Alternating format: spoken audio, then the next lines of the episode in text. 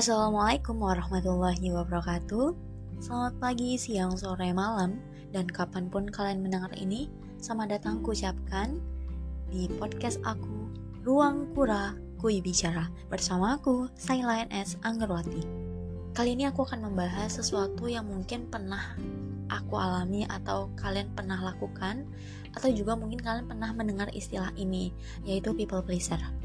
Jadi apa sih itu people pleaser?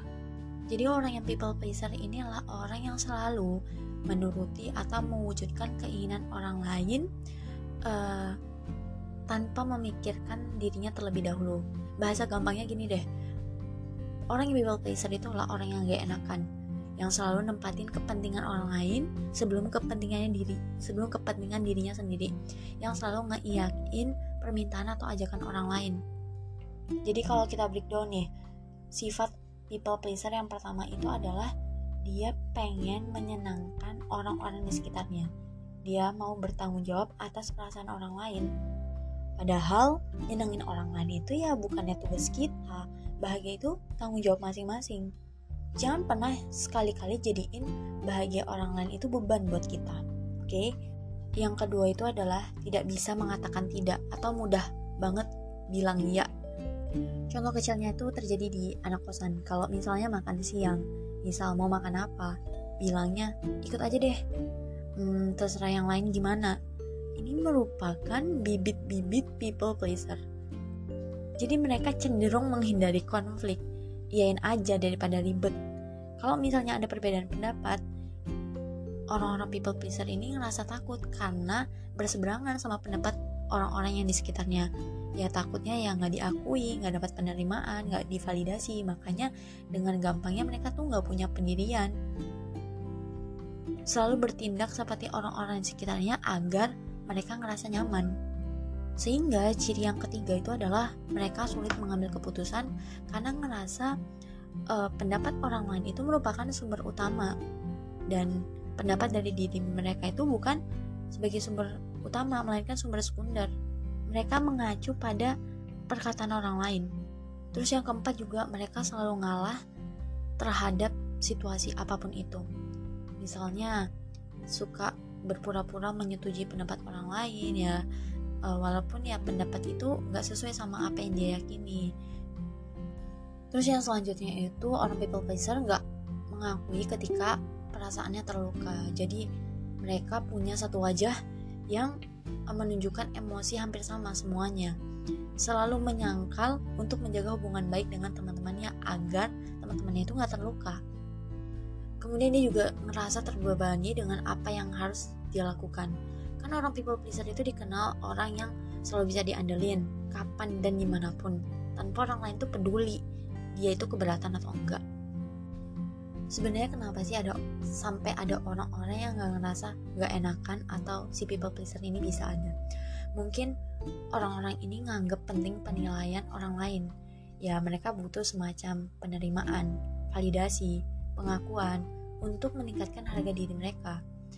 Mereka ngerasa dengan mereka ngelakuin seperti itu orang-orang di sekitarnya itu akan mencintai dia dan memvalidasi atau bahkan memuji dia atau bisa jadi orang-orang yang tidak bisa menolak atau selalu mengatakan iya, ini tuh disebabkan karena pola asuhnya, pola asuh keluarganya.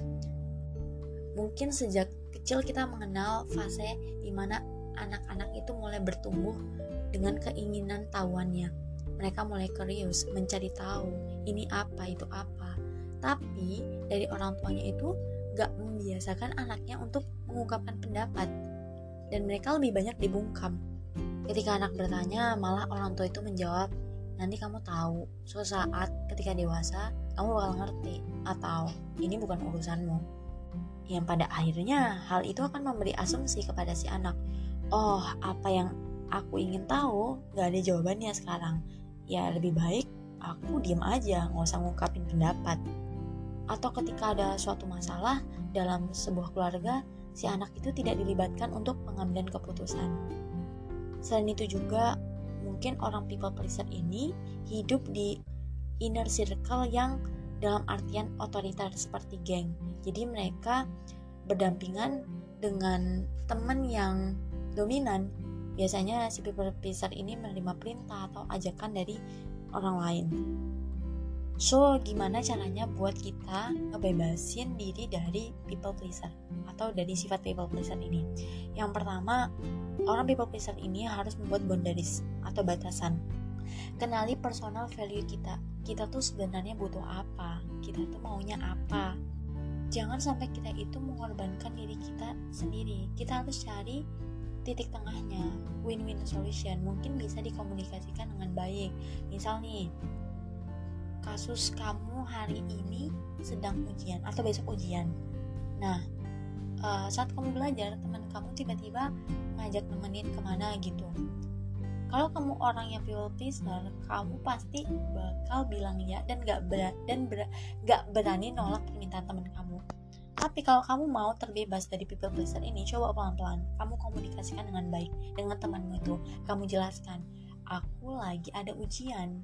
Mungkin besok bisa aku temenin. Ya kayak gitu. Tapi kalau misalnya kamu udah jelasin baik-baik temenmu ini tetap ngotot di situ kamu dapat nilai suatu nilai yang mana oh berarti temennya kamu ini mencari kamu di saat butuhnya doang tanpa harus mengerti kebutuhannya kamu. Jangan takut untuk jujur karena dengan sikap jujurnya kita kita tuh jadi tahu loh teman-teman mana aja yang beneran mau jadi teman kita yang cocok dan setuju sama kita. Seperti itu. Remember kita tuh nggak akan pernah bisa menyenangkan hati semua orang. Kalau misalnya teman yang baik pasti dia mengerti situasi sama kondisi kamu. Terus juga ketika kita mengiyakan permintaan orang lain coba deh harus balance antara hati dan pikiran. Eh antara hati dan omongan. Kalau misalnya kamu bilang iya maka uh, di hati kamu harus bilang iya. Kebanyakan orang people pleaser ini kan terpaksa ya menutupi diri memakai topeng. Bilangnya iya nggak apa-apa. Tapi dalam hati merasa dongkol merasa kayak aku tuh ada hal lain loh yang harus kukerjakan. Terus ketika kamu udah bela-bela ini temen nemenin temennya kamu tapi ketika uh, besok kamu minta bantuan sama temennya kamu kamu malah nggak dibantu akhirnya apa timbul yang namanya suatu perasaan kecewa. Coba tata, tanamin mindset lagi deh di kepala kamu. Kalau misalnya apa pun yang hari ini kita lakukan itu tuh harus bersandar kepada Allah. Semuanya ridho karena ilahi bukan semata-mata ingin dilihat baik haus pujian seperti itu jadi closing statementnya itu please stop being a people pleaser. Mungkin itu aja diskusi kita hari ini. Aku tutup dengan oh ya kalau misalnya aku ada salah kata aku mohon maaf. Wabillahi taufiq wal hidayah. Wassalamualaikum warahmatullahi wabarakatuh. Have a nice day semuanya